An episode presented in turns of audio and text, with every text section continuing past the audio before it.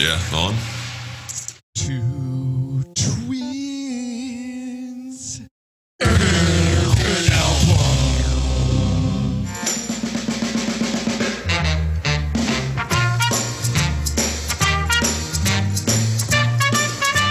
Hallo. Hal hallo. Hallo. Hallo, wie geht's? Hallo, wie geht's, Nubs? You got to say it right. Hello? You're not answering you're not answering the question properly. Hallo, wie gates. God, I wish I could say it in German. I wish I could say. You're supposed to say you're supposed to say gut. gut, Because I'm Gut. saying hello, how are you? And you say gut. gut. Well, welcome to Two Twins in an Album. We certainly hope this is a gut episode today. Um, Are we doing the episode in English or in German? I think we better do it in English because I just gave you all the German that I know. Although I must say, I think I know how to count to 10. Um, eins, zwei, drei, vier, fünf, sechs, sieben, acht, neun, ze- uh, was it Zen or something? Zen? Zen? And the only reason I know that is because we had in our high school, we had only French or German. We didn't even have Spanish. It was kind of weird. So you were kind of one or the other. Now I was a French guy. I, you know, I did, I did a lot of Frenching yes. during those years. But, and I actually, I actually studied abroad in France. So I know French pretty well.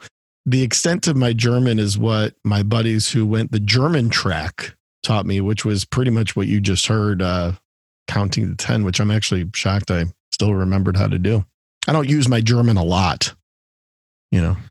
I think uh, I don't. You've never been to Germany, have you? I haven't. I've always wanted to go. You have now, correct? Yeah, we did a 12 day trip there in 2017, which right now, you know, during the pandemic, you're like cherishing every international trip you ever took. You know, it's like, are we ever going to get to do this again? But it was sort of a, you know, I, I, I don't know. I think it's, makes it a little weird when everyone talks about like their life goals and, oh, I, you know, I want to do this and I travel here. But it was definitely a thing where going to Germany was a really important check the box, right? You travel there and you just never get sick of hearing the German language. Ah, yeah. You know, it's just such a, just phonetically, it's such a interesting language to listen to. Even when uh, people in Germany speak English, it just sounds cool, you know, Yeah. it's got that little accent to it. But, uh, you know, What's what cities were you in? so it was, it was a pretty cool trip. Actually, the, the, the funniest part of the trip to is the, the group was Mrs. Nubs, me, and my father in law. And that's Just the just the three of you? yes, yes, that's it. That was the, that was the crew. And my father in law is this amazing dude, you know, he's just super lovable. And he actually was stationed in Germany when he was in the service. And so going back there, he's been back frequently, but he loves Germany. I mean, it's like his, you know, it's like his second home, right? Mhm. And so he really knows the area. And so he put together this like perfect trip. We started in Munich and we spent a few days there. And then Salzburg, Austria is literally like on the edge of of Germany. And so we did like a 2-hour drive there. And Salzburg is a insanely cool city. Sounds a little bit like the Griswolds. Yeah, it's it's definitely a little bit Griswold. It's like European vacation minus uh, you know, Audrey and, and Underrated, by the way, European vacation. Oh, I think I think it's the best of the lot. Do you? Yeah, I, I think it's really good. I love it. So then we did Salzburg, Austria, which, you know, birthplace of Mozart and all that history. And then we flew from Salzburg to Berlin and we did four days there. And that was the holy grail for me. That was, you know, it's like I'm, I'm not going all the way there and not spending significant time in Berlin. And we're glad we did. So, Did you say Ich einen Berliner? yeah, also known as uh, I am a donut. I'm a jelly donut. Yeah. Yes, exactly. Yeah. like the country is as cool as people say it is. You know, a lot of times people travel internationally, they get very impressionable. And, oh, it's so amazing. I mean, it is just a ridiculously neat place. Yeah, that's great. And did the uh did the Griswolds during this trip by any chance stop at Dusseldorf? We did not go to Dusseldorf. Dusseldorf is in, I think, the northwest part of Germany. And we spent most of our time south, which is Munich, and northeast, which is Berlin, if I have that right. Well, Dusseldorf is the home of Kling Klang Recording Studio, and and really the whole Kling Klang operation, and that will uh, that will work into tonight's episode, episode twenty one, where we will discuss the undisputed, undisputed innovators and pioneers of electronic music. I think we can agree there, right? I think, in terms of what we know as it today, no doubt about it. If you really go deep, you can find some things that are really unconventional and avant garde. But yes, in terms of like how to turn electronics into pop music, it's Kraftwerk all the way. Well, listen, Nubs, few people go as deep as you do. I think we can all agree on that. Let's see how deep you go as we go round and round.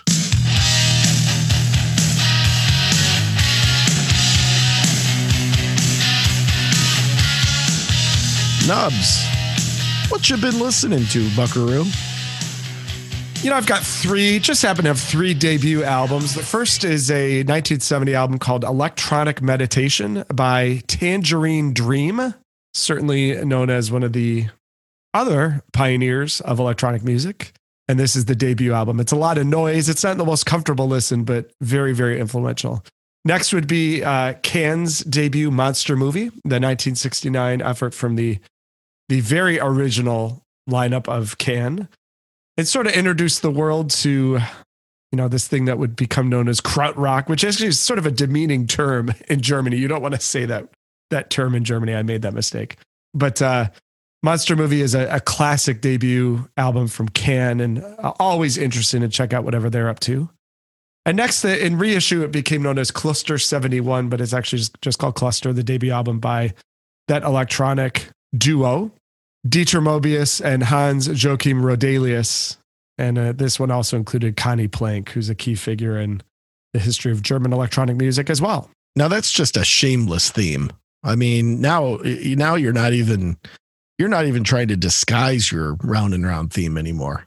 No, no, there, there's no yeah. mask. There's no mask on this theme. It's that was it's, it's as explicit as it gets. That was right in the face, right in the face. When la- last week when you said we're doing the Man Machine, I was like, okay, I'm just gonna do a full dive into my German collection here and and make it count. Just gonna hit you over the head with it. Nothing That's wrong right. with that at all. Um, Nubs, I've got uh, a band that certainly uh, I think I mentioned on Round and Round a few episodes ago that has popped back up heavily on the radar, not just for me, but probably for many with their first studio album in over 20 years. But this is the band Hum. And, you know, their most recent album, Inlet, is incredibly good. And, you know, I knew their other record, which was You'd Prefer an Astronaut, pretty well. Downward Is Heavenward is one that I really didn't properly, I would say, take the time to dive into and understand. You know, Hum kind of broke up and it was sort of like, all right, well, I guess we'll just all kind of move along together here. But being able to revisit Downward Is Heavenward, which many consider a classic um, within that sort of spacey emo, you know, there, there's a lot of ways that you could sort of describe the band Hum.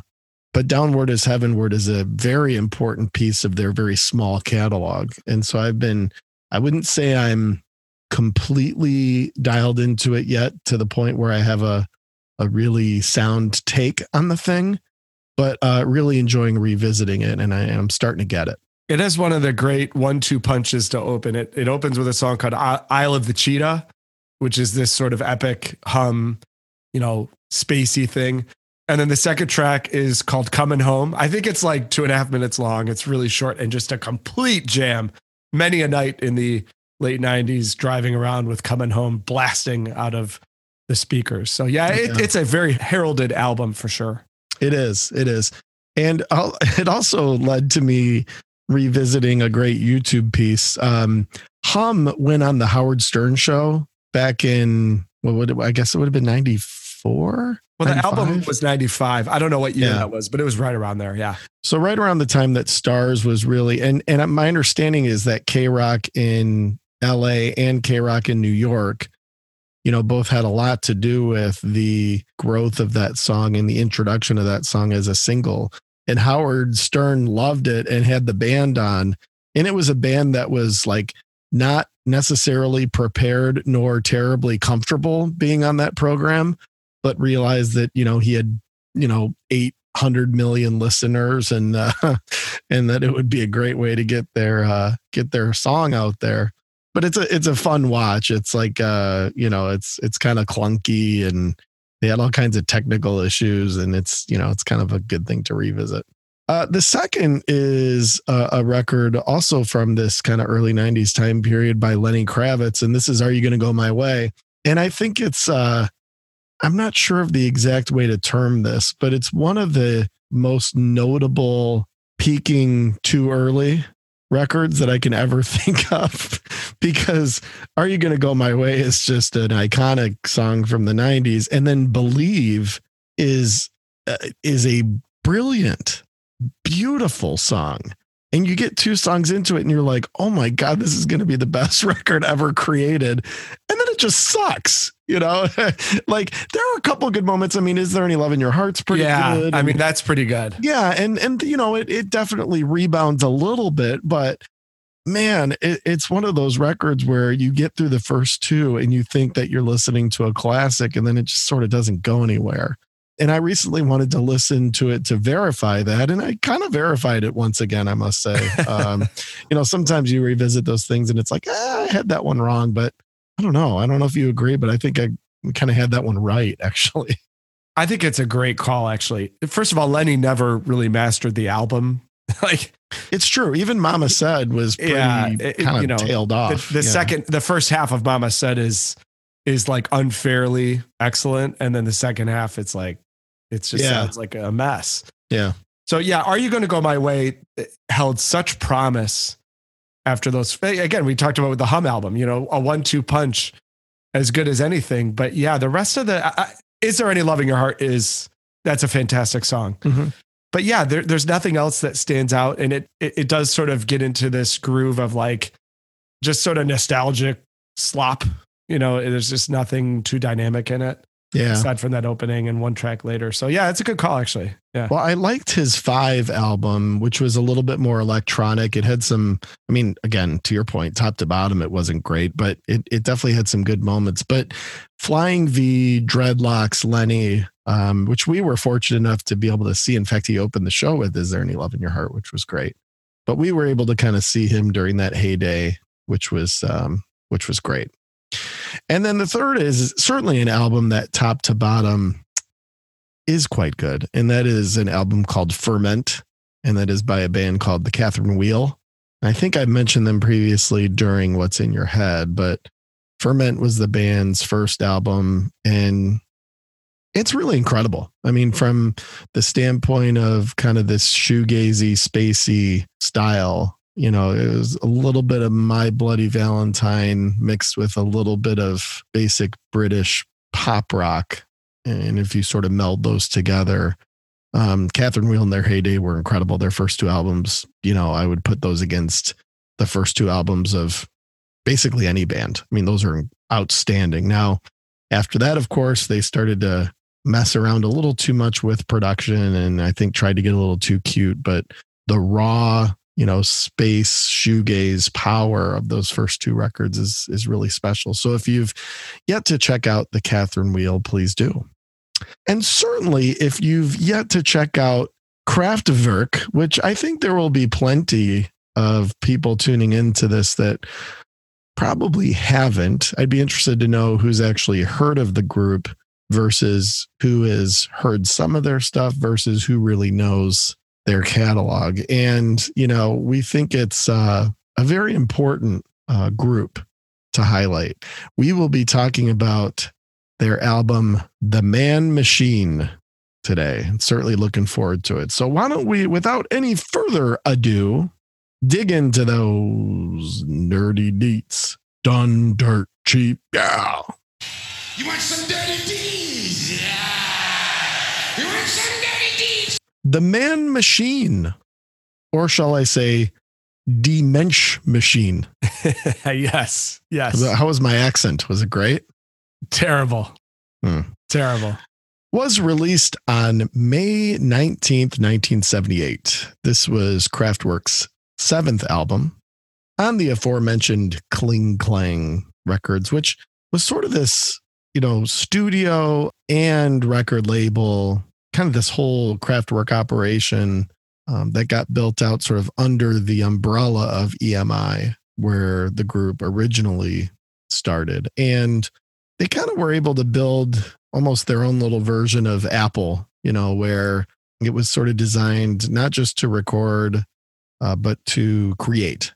And uh, obviously, with Kraftwerk's um, experimentation and instrumentation uh, uniqueness when it comes to synthesizers and machines and and also some some raw instruments which you started to see less of as the uh, as the group went on but certainly early on was still you know using analog instruments was something even on the autobahn record you know that you uh, heard the band do a lot. So a lot of fun stuff going on over there at kling klang. Kling klang yeah you're right. It's like apple except not an unmitigated financial disaster. Yeah exactly. You know? they actually sort of made it work right? Yeah yeah. Um, the record was produced by uh, Ralf and Florian from the band. We'll we'll dig into the uh, I guess the band members, although it's really just two guys that I think are primarily the uh, the voice, if you will, of of Kraftwerk. But it was produced by those two guys, the co-founders of the group. And you know, I think what what really gets you know respected and renowned about this album, and every Kraftwerk. It was very, it was quite difficult actually trying to pick what the correct Kraftwerk album to do an episode on is, you know, because every one is sort of unique in its own way. I think what defines the man machine beyond anything else is it was basically the entrance into synth pop. You know, there was a lot of krautrock happening, like like we went through in your, you know, round and round. Uh, there was disco, you know, certainly electronic music and electronic dance music wasn't a foreign idea at this point. But a true synthesizer only pop effort was kind of not a thing yet, nor was this new wave electro pop movement uh, that eventually kind of spawned in many ways from this album. So, this post disco new wave really wasn't a thing. And many people credit this album for, you know, setting that up. It was Kraftwerk getting to be much less minimalistic and much less sort of, I guess, artsy and avant garde, if you will, than some of their previous work. Although, you know, there was good variety to their previous work. If you sort of backtrack, Trans Europe Express was the album that preceded The Man Machine, which was very minimalist and, and kind of their first, I would say, foray into melody. You know, you really started to see shorter, more melodic songs, more so than more of a krautrock approach that you had seen in some of their earlier work. It was a pop album, right? And I think The Man Machine, in some ways, uh, although a bit tighter than Trans Europe Express was, is a little bit of a continuation on some of those musical approaches. Radioactivity was before that, and that was their first album that was entirely electronic. And this was a concept album. And then Autobahn was the one before that. This is sort of their classic. You know, many credit this as the first true, you know, I guess EDM, electronic music, this idea of sort of techno repetitive electronics, sort of the uh, formal way to say it. Um, most people credit, you know, Autobahn, particularly the long piece title track there. That album was mostly instrumental, with the exception of some vocoder stuff and and um, some vocal elements, but for the most part, instrumental. Do you own or have you ever checked out the albums that preceded Autobahn? So I was just going to say, you know, I, I, wasn't planning to talk a lot about those just because those are uh, it seems like those are the ones that really came before the development of their signature sound you know those are certainly more instrumentation driven they're really interesting. I mean if you're going to study Kraftwerk it's a it's an important piece of the story but you're not so much getting that that more signature you know innovative uh Kraftwerk sound. But what what do you think of the first three records there?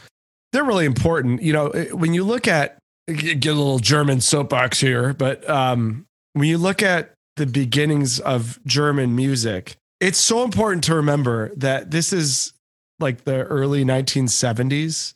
And this is like very much post war, right? And not that far removed from Germany, you know, experiencing and going through one of the darkest times in human history. And this is just not, this time is not that far removed from National Socialism and and all the things that you know led to World War II and came out of World War II and Germany post war was was a disaster zone. Cities were in ruins. Just a, you know a tiny bit of history, but like the post war agreements and sanctions on Germany were intense. I mean, Germany was basically in a place where they had to rebuild from scratch and didn't have a whole lot of resources to do that. So the early German modern music is some of the artists that I mentioned during the round and round. These were not like musicians. They didn't have chops. You know, they, they weren't like American kids sort of picking up guitars and jangling away and writing songs that the girls would scream about. This was like a full rebuilding of a culture, not just a music, but a, a culture. Most of the popular music at the time was like German Schlager music, which was like, you know, pop music that you might see on TV. So these guys were all more experimenters than they were musicians. And those first few Kraftwerk albums just represent guys literally learning how to use machines. They weren't creating songs. It was not, you know, made for radio. Take one listen to it, you'll know what I mean. But they're really important records to see how these early German artists, and it wasn't just Kraftwerk, it was a whole variety of people, were sort of discovering this new way. And in Germany in the early 1970s, everyone was looking for something new because of all the darkness that they had just been through as a country and as a culture. Those early albums are, it's like hearing these guys shape something from scratch. And then by the time you get to Autobahn, there actually is something happening there. By the time you get to the man machine and computer world, it's kind of polished and, and ready for the masses, you know? So yeah, those those early albums are worth getting into. It, it's not the feel good hit of the summer now. You know, you're not gonna like listen to it and and uh, you know, thoroughly enjoy it, but you're going to probably appreciate it because of what they were trying to discover at the time and how that connects to the musical culture and just the cultural landscape of Germany at this time. Yeah, it's a little funny to to when people refer to Kraftwerk as a dance band because I I mean, you know, as we've mentioned before on the old podcast here, you and I are very busy dancers. I mean, we're very yes. good at it, you know, yes. very skilled in that area. Yes. Um, I don't think I could really imagine like dancing it up to Kraftwerk, but it's kind of funny if you look back. They made some appearances on like the Midnight Special, and I think they were on American Bandstand, maybe. Um, and in some other sort of television appearances and you can see people like kind of trying to dance along to it and it's always it's, always comes across kind of funny actually i don't think they necessarily wanted people dancing to their music it was more of an art piece you know but yeah it's always kind of funny to think of this genre that they really pioneered but i don't really necessarily think that their music was intended for that in the first place well i i, I will tell you just in my uh, in my conversation with Ralph, which I'm sure we'll get to in the Wonder Stories, it is important to note though, Kraftwerk was heavily influenced and fascinated by dance music. Now, not necessarily early on in the era we're talking about, but as they went on, um, Detroit techno was a huge deal to them, and and it's one of the things we talked about in the interview I did with them. I, I do think they see themselves as part of that but it's in this very icy German way, right? Like, well, they were certainly part of it. I just, you know, dancing to Kraftwerk. I don't know. Maybe, maybe it happens. Maybe it's a thing. If you dance like you remember Sprockets on Saturday Night Live, yeah, if, you if you dance like Dieter from Sprockets, Kraftwerk right. is perfect. Right, right. You know? Because now is the time on Sprockets when we dance. That's right. That's right. Exactly.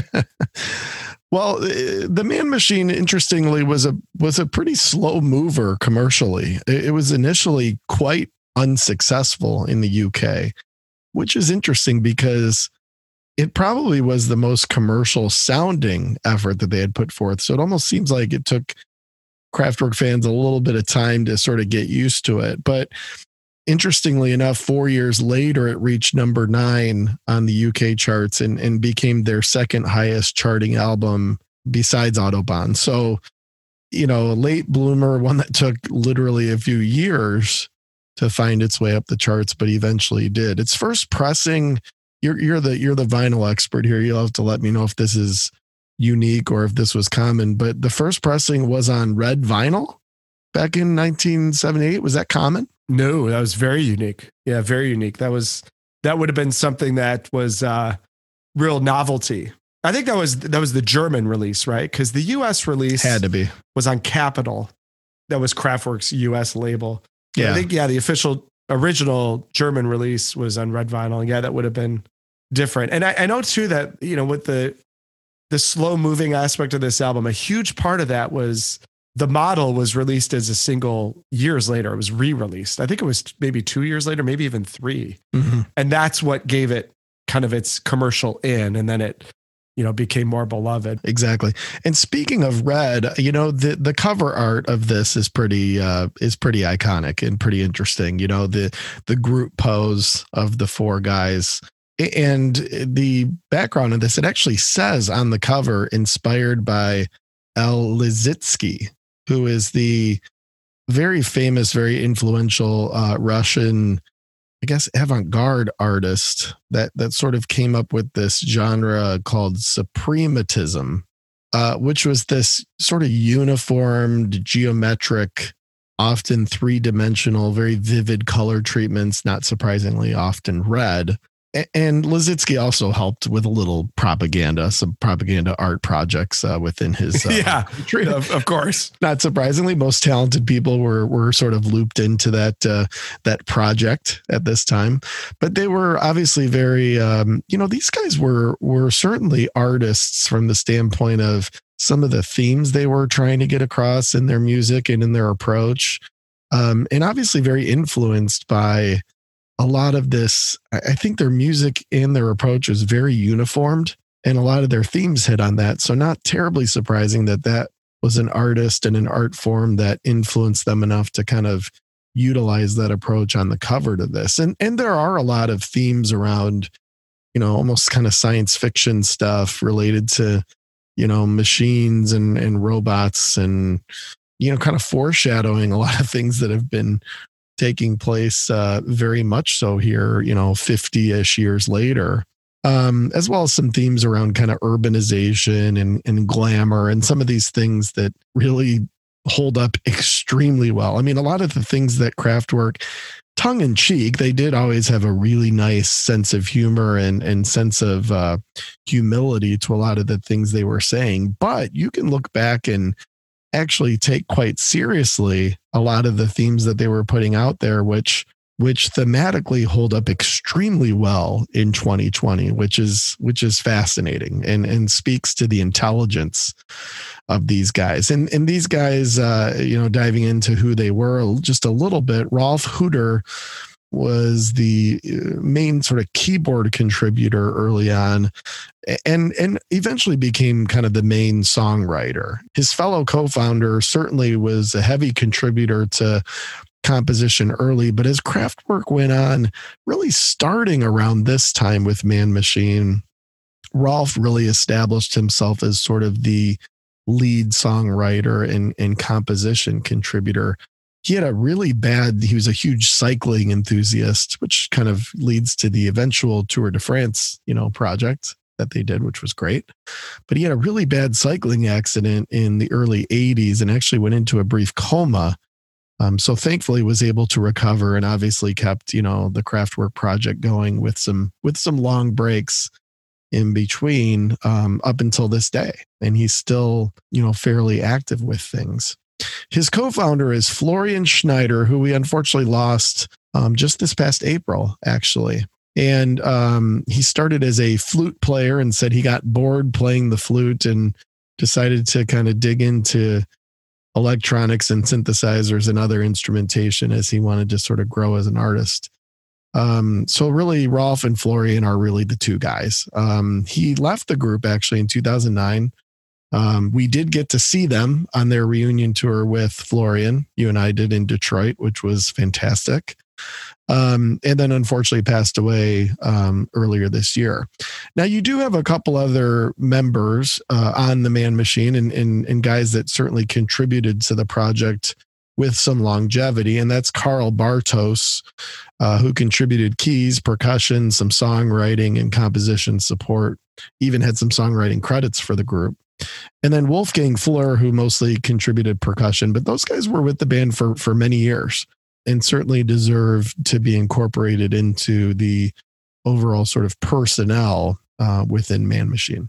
Karl Bartos is a, actually a really good interview. Uh, he's been part of some German music documentaries uh, speaking about Kraftwerk and its significance, and he's a uh, he's a nice contributor to those things. But yeah, I mean, even from the very beginning, Ralf and Florian are, are sort of the guys, you know, and clearly the the the visionaries of the thing.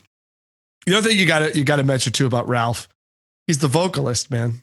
You know, Kraftwerk's vocals are like one of the greatest things in oh, music. Yeah, no question. I mean, the you know the vocoder usage was something you really hadn't heard. I mean, I believe Kraftwerk sort of introduced that, and that became very prevalent in in disco. You know, some of that Giorgio Moroder sound um, which we'll hear a little bit here on Man Machine. But yeah, some cool vocal effects and elements that Ralf certainly, you know, contributed heavily. And it's so fun to see them live as they execute vocally. I mean, it's it's really cool. It's a short album, you know, it's six tracks, it's 36 minutes. And Kraftwerk, you know, in their thoughtful, intelligent, sort of uniformed style, were always very efficient you know, these guys, there wasn't a lot of fat that needed to be chewed off of things. Now, that doesn't mean they didn't have long pieces. That doesn't mean that they didn't explore at times experimentally. I mean, it's very few projects in the history of music have been as experimental as Kraftwerk, but they never overdid it for the sake of it. I, I think they were never indulgent and they never added tracks or time for the sake of it. So, a very efficient album, you know, very much to the point. That is directly tied to German culture. Mm-hmm. Germany is all about efficiency. Even when you when you go there, you know everything makes sense. And if you look at Kraftwerk's music, as artistic as it is and as innovative as it is, everything about it makes sense. It, it, everything's sort of squared off. The imagery is really you know rational and efficient, and that's a direct result of being German artists at the time that they were German artists. So it's a great call. It's a good read. I think that has everything to do with them being German. And a good point by you to tie that in. And as usual, you know, the the record was released with both English and German versions. The clips we're going to play today are from the German versions. And that's part of the fun also of, of revisiting Kraftwerk's catalog is there is a distinct difference now musically there's not but in the overall feel and vibe of the english versions versus the german versions and it is a great time, especially when you're total nerds like us, but it is a great time, I think, to revisit both. And sometimes you're in the mood for the German version and the German albums and the German work. And sometimes you're in the mood for the English stuff. So it, it's part of the fun, I think, of kind of plowing through these guys' uh, you know, deep catalog. So why don't we plow through, and we're going to do this in English, uh, by the way, but why don't we plow through the wonder stories. I uh, I know you've got a cool one, Nub, and uh, let's dig into it.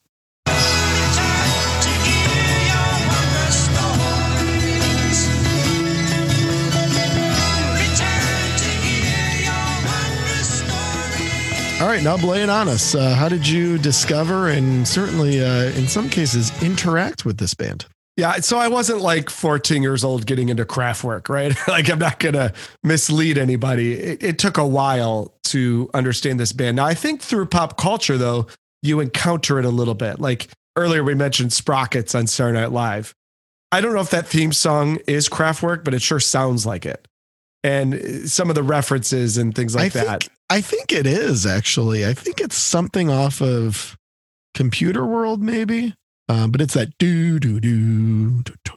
It, it, yeah. If it's not an exact Kraftwerk song, it sure as hell is it heavily inspired by them. It's yeah. almost, a, almost a parody song of it. Yeah, exactly. And so th- this sort of like German culture that Kraftwerk helped build and lead certainly came through growing up. You saw it in various places. But in terms of like actually getting to Kraftwerk's music, that was not a thing until you know late in college and even post college so when I got into Kraftwerk, though, I became obsessively interested in them. I have to give our older brother Scott a shout because he, you know, he's always been like an electronic music guy, and I've always resisted a lot of electronic music because it's just so repetitive and boring and you know thoughtless in my opinion. But Which Kraftwerk- much of it is, it is. it. But Kraftwerk, you know, I, I I've quickly realized they make songs, and they have an image that is so tied to the music, and it just became obsessively interested in the band. I got all the albums in German and English, and just really started diving into them. Well, by 2005, like it, it wasn't clear that Kraftwerk was going to like ever do anything again. You know, they did the Tour de France soundtracks, and I think those Mhm. were successful. But Mhm. as we've mentioned in previous podcasts, I reviewed music for several years for a local newspaper. And AKA best job ever. yeah, no question about it, particularly at, you know, 25 years old. and part of my daily routine was to go and refresh Pollstar, which was this thing online where you could find out what shows are coming in. and it was big news that Kraftwerk was announcing a US tour. And of course, you know, I was playing the Detroit State Theater. And I was like, oh my goodness, this is the greatest thing ever. Just thinking about going to the show, you know? And so, totally on a whim, I got in touch with Astralwerks Records, which at this time was their US label. And just, you know, part of my job was to pitch stories and try and get interviews. And dude, I didn't, I didn't even think Kraftwerk would do an interview. I, I didn't even know if they even spoke to the public, you know? Well, they didn't for, I mean, you know, Ralf never did interviews. He purposefully, it was almost like a Neil Peart situation. He just did not enjoy it, didn't want to do it.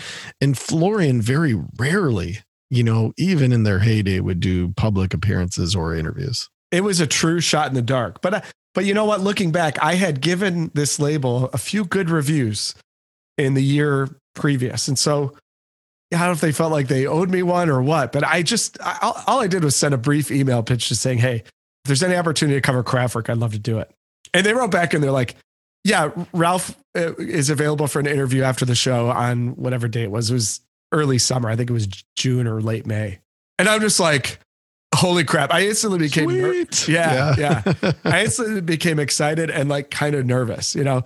And part of when you review music and spend a lot of time with professional musicians, you, you don't, you're not starstruck, right? Like you kind of see what it's all about. You become more used to spending time with these people. You realize they're just people. They're amazing artists, but they're just human beings like all of us. But this one was different, you know. And so went to the show. The show was incredible. And then after the show was was ushered upstairs to the dressing room area. And i'm sitting in this room and just in walks Ralf eating an apple. I just I always remember that. Because there was just something so pure about it. It was like oh he's just enjoying an apple after the show and we talked for probably 35 minutes i think i think we were given 15 minutes and we just i think the fact that we talked about some detroit things and it was just an awesome conversation. He was the sweetest, most gracious, humble dude Mhm. you've ever met. I mean, he was he was so kind and so willing to talk about Kraftwerk. There was no hesitation, you know, That's to touch on any topics. And it was far and away the highlight of all the interviews that I was lucky enough to be able to do. It was the highlight. What a highlight. I I I saw them on that same tour. I was in New York City at the time at the Hammerstein Ballroom. And um, I did not get to hang out with Ralf after the show. So, so that's that. So, T, T- you know, share with us what's your Kraftwerk wonder story. you know, I, I certainly don't have anything that cool. I, I also think of Scotty, our older brother, who uh, maybe we should try and have him on the old podcast here at some point. You know, Scotty, if you're listening and you're interested, well, let's do it. That'd be fun. But, you know, sometimes uh, Scotty would get a little uh, elitist musically. Maybe- just just a tad. maybe I hope he's not listening now, but no, um, and and sometimes he would, you know, be like, "Oh, you like them? They're just a version of X or Y or Z. You know, they're the real ones who start." And I'd be like, "Okay, whatever, Scotty, right?" But I remember you mentioned Sprockets, huge Sprockets fan, probably one of my favorite like SNL, you know, sort of franchises ever. And just a brilliant, I mean, Mike Myers, just so many brilliant angles comedically on so many different cultural things. And this poking fun at this, you know, German avant garde thing was just just so hilarious.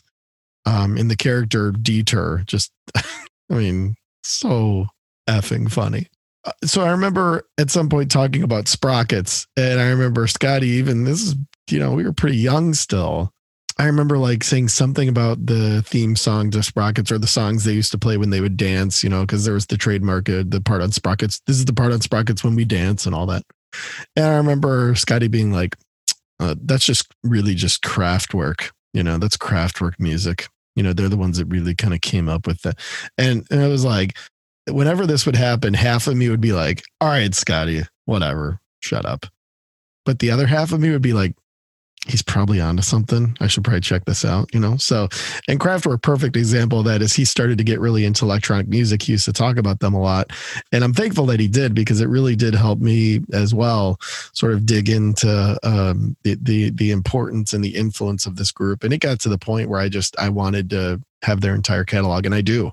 You know, both uh, on on vinyl and on CD, I have all those box sets that have all their studio albums in both English and German. And, you know, uh, like I said earlier, both are equally interesting to listen to at times. Sometimes it's hard to pick which, which one you're in the mood for, but, you know, neither of them end up being a poor choice. But, you know, and then obviously going to see them live in New York City on the tour that you talked about. And then we went a few years later in Detroit and saw them um, while Florian was still part of the project um, at the Masonic Temple Theater, I believe. So, you know, definitely some good experiences in in seeing them live, and some even better experiences, and really digging into the group and establishing a real appreciation for for what they meant to music. Let's get into it here. Let's drop the needle.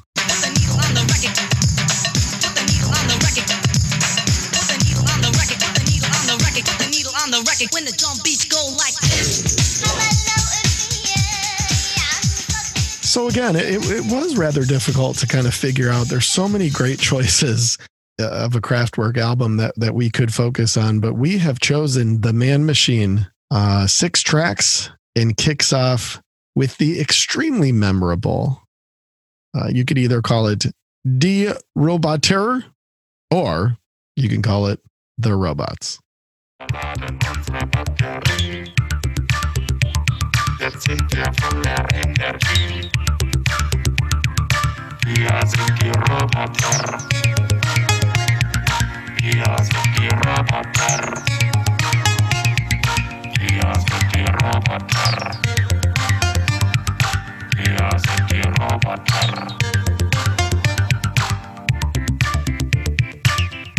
So obviously the German version here, as you can hear, but uh, it does sound a little bit like he's saying we are stinky robots. I, I will say. well, maybe it was and just playing a joke on all of us. But yeah.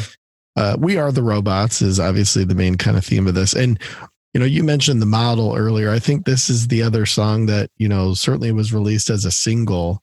That's you know a very memorable way to kind of start this out, and, and certainly has become a Kraftwerk classic. Now, what's even more amazing about this as the the studio experience of the robots is the live experience of the robots because you know part of the live presentation whenever they perform this song is they kind of darken the stage. Sometimes they even bring out a curtain and take a, a minute or two to sort of reset things. And then once they light back up and begin the robots, you notice that the band members, the human band members, have been replaced by full on robotic band members um, that are kind of programmed to move around uh, while this song is is being performed in the background, and it is just an incredible part of a Kraftwerk show, you know, just so cool and obviously fits the track extremely well. But, you know, a, a, great starter, obviously, to this record and something that certainly is, you know, upbeat, very danceable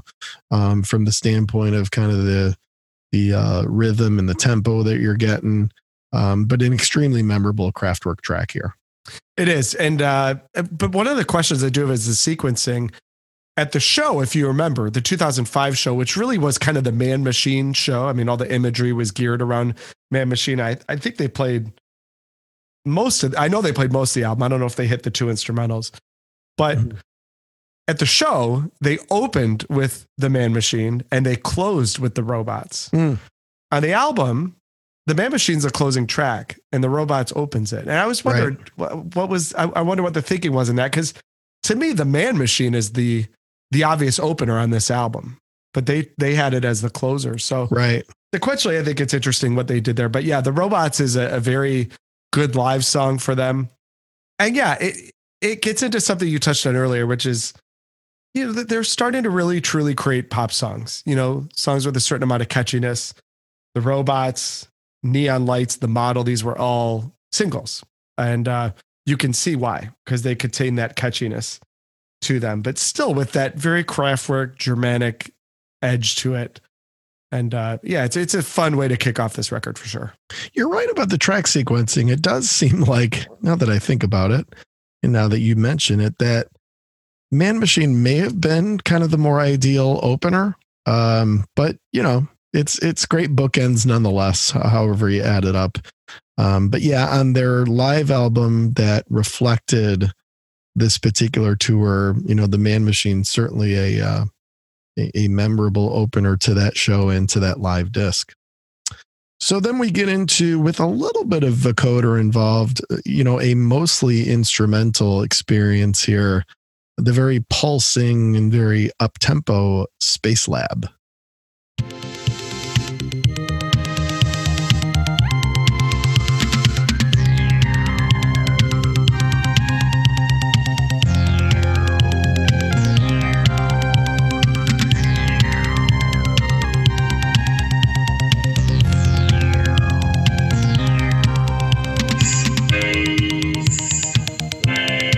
There's that vocoder, you know, just trademark Kraftwerk. They always used it so well. Um, such a such a cool sound, and it's a nice, mostly instrumental piece here, coming off of the robots, which was a bit more pop oriented, and this one's a bit more um, just sort of a chugging, um, sort of more repetitive electronic beat and approach that they're taking um, with some great elements laid over it. Yeah, I like this one. I think it's that pulsating thing, you know, that kind of uh, what what can't be underrated about Kraftwerk is just how clever they were with rhythms. You know, they would do things in different timings that would work kind of uh, coherently together. And even though they were developing a sense of melody later in their career, and certainly by this album, this album's very melodic. But Space Lab's a good example of just that that kind of punchiness, you know, that that deep groove that's happening there. And uh, yeah, it's it's one of my favorite uh, songs on the album for sure. I like the little vocoder vocal. I think it's tasteful. I like that there's very few vocals in the song. And that's one of the things I think Kraftwerk was masterful at. You know, they they worked the vocals in very well. It was yeah. always tasteful. It was never too much. And it was very infrequently too little. Um, it always seemed to be in that sweet spot, come in at the right time, exit at the right time, and have the right treatments on it. So yeah, Space Lab's a lot of fun. And then we get into something clearly danceable for those that want to partake and certainly has a, a sort of a, a Moog feel to it here in Metropolis, track three.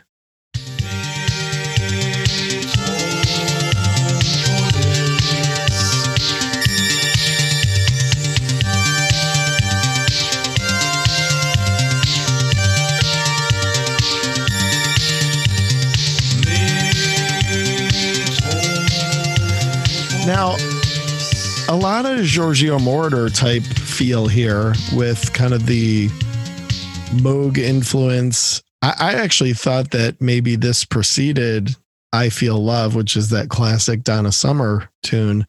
But actually, I Feel Love came out before this.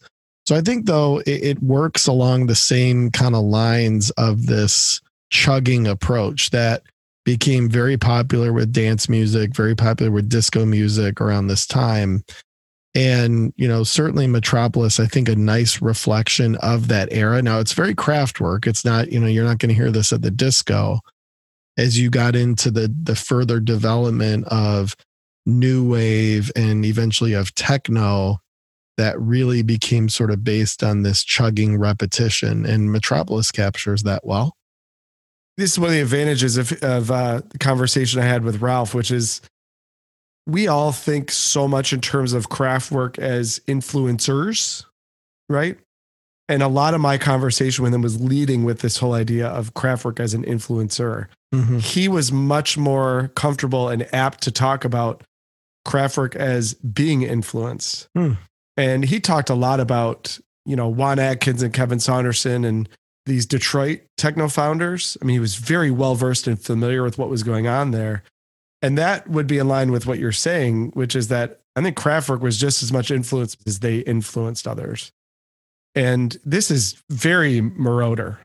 I mean, very much so. You could throw this on one of his albums or have Donna Summer singing over it, and it would have it would have been an easy sell. And so I think it's really important that sometimes we we tend to overcook the idea of an influencer having influence, but we forget the fact that they were likely very influenced themselves.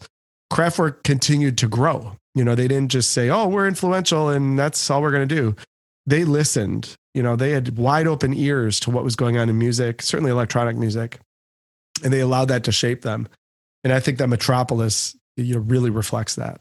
It's a really, really good point. And I think it's probably something that Ralf would appreciate you saying. You know, sometimes I think you're right. It- some of the, you know, these pioneers, um, which is very deserved in many regards with these guys, obviously. But sometimes that gets overcooked to the point where you forget that these are artists that are influenced themselves and interested themselves in in kind of what's going on out there and how it can impact their art. Um, so a great point that I'm sure nobody would appreciate you noting uh, more than uh, than the band themselves and Ralf himself. Let's get on to a very memorable piece of this record, and certainly uh, to your earlier point, Nubs, uh, the single that sort of gave this album its commercial life, which was slow developing, but eventually got there. This is Das Model, or as we'd say it here, the model. Ich muss sie wiedersehen, ich sie hat's geschafft.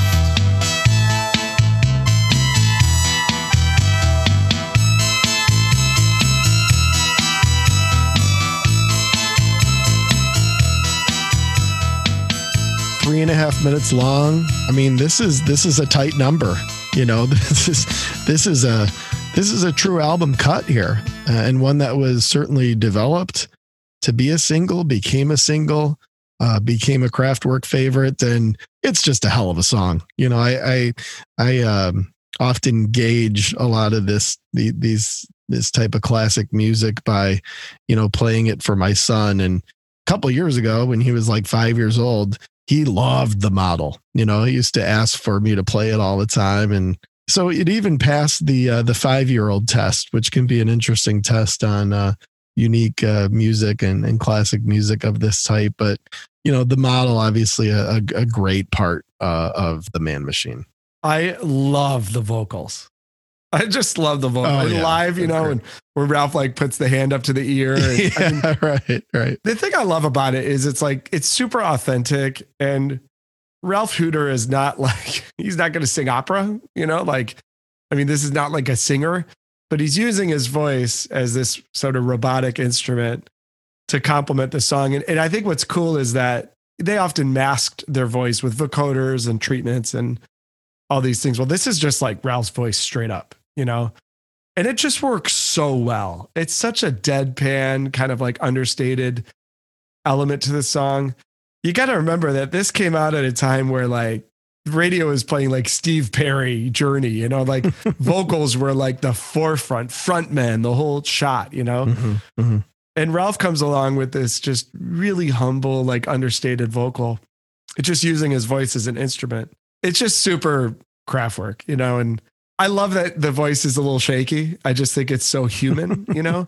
And Yes. taking that's one thing about Kraftwerk is like everything they did was so mechanical and and robotic, no pun intended. But there's a humanness to the model. Yeah. I think that speaks into what the song is about, you know. And so um, it's probably their most human song, which made it an obvious single and one that was you know, really important and really successful for the group. Yeah, I mean, we we could like literally do an acoustic version of the model. You know, Oh, dude, we And should. That's a great but to your point, human element, um, you know, it's certainly there. And uh, yeah, after we get done recording here, why don't we come up with a little bit of an arrangement there? Now, here's one that we probably couldn't and probably shouldn't try an acoustic version of.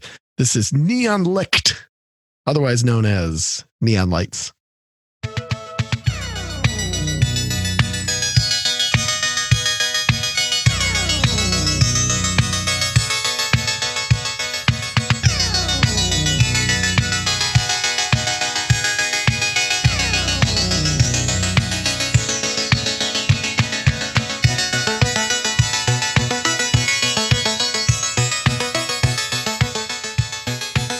It's just so badass. It's it's actually hard to turn off. Um, I just want to sit here and keep listening to Yeah, it. totally. but um, just love that understated minimalist backbeat. You know, it's just so cool. It's just so cool and so simple. And Kraftwerk always had this really incredible knack for being able to take a lot of sometimes swirling, complicated elements and just put them over the simplest foundation or the simplest backbeat that you could ever think of. And Neon Light's a great example of that. Now, this is a long piece. This is, you know, nine minutes long, which is, you know, pretty much by quite a bit the longest track on the album. And you know what's really cool about it? It's it's a couple of verses, and then it just kind of enters this. I, I guess, for lack of a better word, it's a jam. You know, if if there was a such thing as a, a you know an electronic jam band the last few minutes of neon lights is really just that. I mean these guys are just kind of going after it. So it almost feels like if uh if Kraftwerk uh, was playing at a Phish show you know that they spent uh, five or six minutes here on neon lights just kind of playing it out. And uh and that's part of the that's part of the charm of it and part of what i really love about this this longer piece here It's easily my favorite part of this album. Easily. Mhm. and so much of it is that that jam at the end. And you played the right clip, Maestro. You always do. But that do do do do do do do do. do. I mean, what a, what a groove, you know. And this Yeah. is really to me where the groove locks in. This is where earlier we kind of speculated, you know, were, were they into dance? Were they not into dance? Were they, you know, could you dance to it? Th- this song, that last couple minutes of it is is so clearly them having fun with the groove. But again, I think the vocals, you know, just neon lights, you know, it's it's, it's just so good. It's so good. You know, like and uh I that was pretty good. I kind of I kind of want to hear you drop a little. Um, I don't know. Can, can you maybe drop a little Kraftwerk vocal for me? Uh, Why don't, maybe if I can, let's see what's I give it a shot. What what Kraftwerk karaoke could have uh, maybe maybe, Yeah. a little, maybe a little autobahn here. Let's see.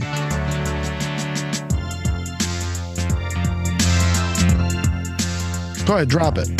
Fun, fun, fun auf der Autobahn. Fun, fun, fun auf der Autobahn. War uns Lies, der Time der Stadt. Stadt, dein Farben schnief. Im ganzen Band, with Fester Stadt. Banana Run, die Struttenwheel. Oh, you like that? Boy, I'm glad we did that. that was pretty.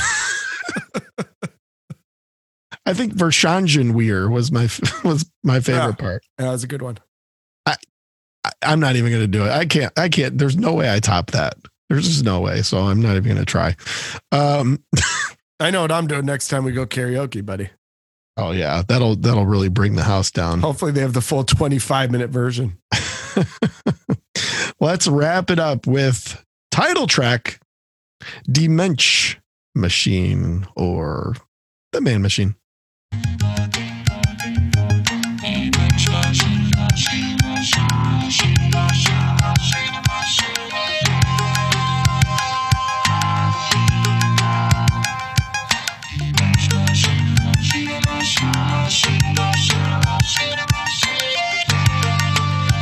Like you said on Neon Lights, just a fantastic groove. I mean, the the last two tracks of this record just really are, again, no pun intended, just a groove machine. I mean, really getting after it. A great main lick, a great groove. This has been sampled a bunch. You know, a lot of rap artists and which Kraftwerk has certainly been sampled.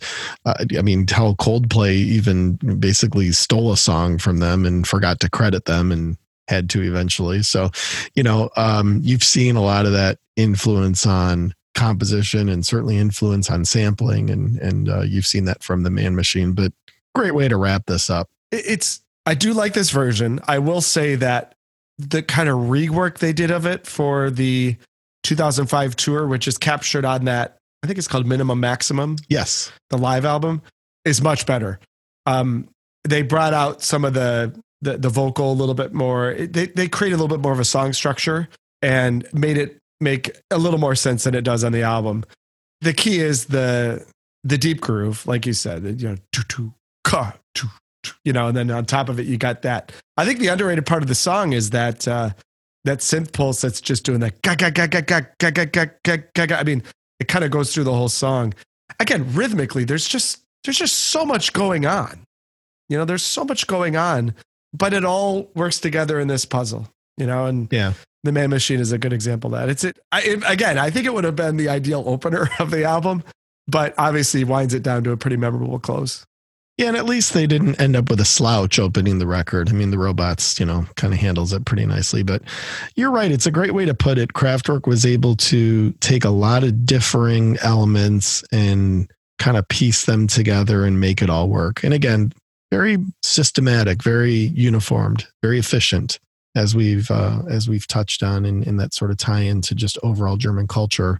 And certainly, while this album put them in a, a pretty good commercial position, and certainly was meant, I think, to be absorbed by a more mainstream audience, you've still got the experimentation. You've still got that blend of simplicity and complication that made Kraftwerk so special and that uh, and that wraps up the man machine. So, Nubs, did the man machine matter?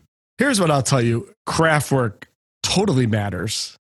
I mean, of of all of the artists that we've covered on the podcast, this is maybe the one that matters the most. If you really think about it, you know, w- will people be rediscovering Kraftwerk in ten years, thirty years, fifty years? I hope so, and I think so. I do too. So Kraftwerk completely matters, and this album is is one of their most important. You know, I, I you and I had a conversation in a few days ago about you know, what is your favorite Kraftwerk album, and I think for me it, it's either this or Computer World, both of which I think are their most influential albums as well. I mean, I know Trans Europe Express has some moments, and I mean they all do, right? They Autobahn, of course, Yeah.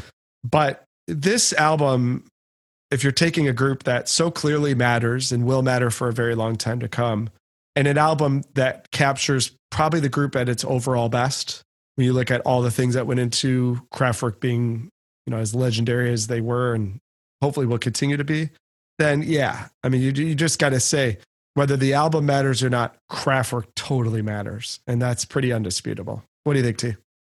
Yeah, you know, I think it certainly mattered a lot to the to the group and and certainly matters as far as its influence. I think it mattered to the group because you started to see a little bit of this formulation of of singles and tighter tracks on the previous album, but Man Machine sort of culminated a lot of the experimentation with something that could be commercial with something that showed both a couple of kind of longer, more experimental tunes with a couple of tighter singles. It it feels to me like them taking all that they had really kind of learned in their first six albums and pulling it into something that's to the point, that's very efficient and covers a lot of bases. You know, Computer World is great. Um, that's even, I think, further commercial and even kind of further went along the lines of some of the trends that you were seeing even a couple years later. But I don't think synth pop is what it is without the man machine. I don't think sort of new wave and what you started to see come around in the early 80s is what it is without man machine and and I don't think computer world is the album that it was without man machine sort of preceding it um, and kind of establishing this direction because I do think it was a little bit of a pivot point for the band in kind of taking them in a um, direction that they really hadn't fully kind of dove into previously. So, yeah, I think this one matters a lot, both for the longevity of the band and for kind of its impact on this evolution of electronic and techno and dance music going forward. All right. Well, let's do the final cut. Is it on the turntable? Is it in the collection? Is it collecting dust or is it in the for sale bin? What do you got, Nub? Yeah, you put Kraftwerk in the for sale bin, and bad things are going to happen to you. Yeah, I, that's a bad omen, I think. Yeah, that's not a good move. So, you know, two weeks ago, this album would have been collecting dust, but now I'm just going to upgrade it to in the collection. Hmm. So it took a little bit of rediscovery. So, you know, full transparency, as we always are with our audience, we're transparent people, right? I wasn't listening to this frequently, and it had been a while since I listened to all six tracks in sequence. Now that I did, I think it'll make, you know, more regular rotations. But like we touched on earlier, it's in the collection because everyone should own this. Everyone should own a Kraftwerk album. If that's not like federal law, let's make it one, right? And if you're going to, you know, there's not that many choices, and this probably is the one. So in the collection for me, but that's an upgrade from, uh, again, T, you're always bringing the good ideas to the table, right, with the podcast. So you- you're able to, you know, re-inspire me to take this out of the plastic and play it again, and and that uh, it's led to an upgrade. So going from collecting dust to in the collection. What is it for you, T? I'm going to put it on the turntable because I, I think it's the definitive Kraftwerk album. As you get later in their catalog, um, things do get pretty heavily melodic and heavily commercial, and that's great. I mean, I love that stuff. If you precede Man Machine, it it was a little bit more crowdy, a little bit more uh, experimental, and some of those things. And I feel like this was the middle point where they kind of brought it together. So if you sort of book in their career and move toward the middle, I think Man Machine is the one that really captures the band in its complete essence. I like that it's tight. I like that it's a 36 minute listen. You don't have to take half a day to sort of dig into it and get through it. The singles are great. The shorter songs, you know, with the the robots and and the model. I mean, those are very memorable Kraftwerk tunes. But then you get into Neon Lights and uh, Metropolis, and I mean these these these are just very creative, very creative. And to your point, I think you made a good one. The band having a good time. You can hear the group kind of having fun in a lot of different points of this record. You can tell it's very authentic. There's an effort to be a little bit commercial and a little bit mainstream, but it's not overdone there's an effort to kind of stick to their original roots, but that's not overdone. I just think it's a very balanced Kraftwerk record and one that is not a terribly difficult choice for me. If you had to pick one out of their entire catalog, I'm I'm going with the Man Machine. All right. Well, uh, what what a what a cool, unique uh, group and record to kind of plow through here. Why don't we cool it down a little bit here as we tap into our pal Dolores here with a little Nub, what do you got? Let's just go ahead and kick off in your head for me with uh, a little tune called Pretty Vacant, Oh, okay. coming off an album called Never Mind the Bollocks by, of course, the Sex Pistols. Great jam. Great jam. Oh, the opening. So Yeah. good. Yeah. So good. Uh, next, actually, a, a, a, an opening track, uh, sung by a kind of lesser known band from the 2000s called the Juliana Theory. And it's uh, This is a Love Song for the Loveless. Hmm. It's an opening from an album called Deadbeat Sweetheart, one of those should have been, could have been bands and should have been, could have been albums, but a killer jam. And then a good 80s song, uh, the Thompson Twins with Lay Your Hands on Me. Yeah. Thompson Twins with two or three of the Oh, the better songs of the 80s. Hold Me Now. great. You know, oh yeah. yeah, they're great. Lay your hands on me, I think is I mean, Doctor Doctor's a hell of a song. Yeah, they, it's they, really they, good. uh, they were really, really good. I mean, I think it was just that one album that captured most of those hits. But uh, yeah, they were they were a great group. and probably wouldn't sound that way without Kraftwerk, right? So there you go. Indeed, indeed. See what is in your head. Well, you know, I kind of made fun of you for uh, going in the uh, you know sort of uh, episode genre direction and on the uh, round and round, but you know, I kind of did the same thing here on In Your Head, I must say. So I'm going to start off with Gary Numan. I know a favorite of yours, and this is his song "Respect," which was kind of a little bit later era Numan, uh, but the live version off of his uh, Skin Mechanic uh, live record, I think, is one of his uh, best live tracks. Total, total jam, real driving song there from Numan, and and one that uh, certainly one of my Numan favorites. Speaking of other guys that I met and interviewed, awesome interview, Gary Yeah. Numan. What a perspective he has on his own career. You okay, know, now you're just now you're just rubbing it in. Okay, yeah, yeah. shut the hell up. All right, I we get it. Okay, All right, all right, all right. no, that's cool. Um, the second is a erasure. And uh, this is Hallowed Ground, which is off the Innocents. It's a, a little bit of an album cut for them, but a definite favorite uh, by many, you know, uh, big Erasure fans, of which I am certainly one. Um, so Hallowed Ground, a great tune by those guys. And then the third, uh, another band that was uh, part of this synth pop scene that was had to be heavily influenced by Kraftwerk, and that's Depeche Mode. This is the song "Strange Love." Uh, it's uh, you know a bit of a dark song, a, a clear celebration of masochism, uh, but you know uh, very catchy, upbeat, great tune. I, I think this is one of those um, very uh, you know kind of part of this new wave synth era uh, that captured it well. Some very cool layers and elements on "Strange Love." Um, also, obviously, part of a great album from Depeche Mode, who I'm also a large fan of. All right, Nub. Well, hey, that's a wrap on uh, episode 21 here. A lot of fun talking about these German fellas with you. Yeah, hopefully uh, some people listening go and and uh, I don't know, maybe purchase. Do people still purchase music? I don't know, you know, but go out and check it out. I was actually surprised to see Kraftwerk's catalog is on like Amazon Music and stuff. It just didn't seem right to me, but it is on there, so people should should check it out for sure. It sure is. Check it out, both the English and German versions, and check us out as well. Uh, we're tweeting. We're tweeting away at uh, the number two underscore twins underscore album. So follow us. Let us know if there's an album you'd like for us to talk about. We'd be more than happy to take those requests, and we've actually done a couple episode requests. And uh, listen, aside from that, just just stay safe out there and be good to each other.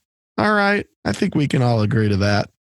And we will see you for episode 22 as we hit you up next time here on Two Twins and an album. Two twins.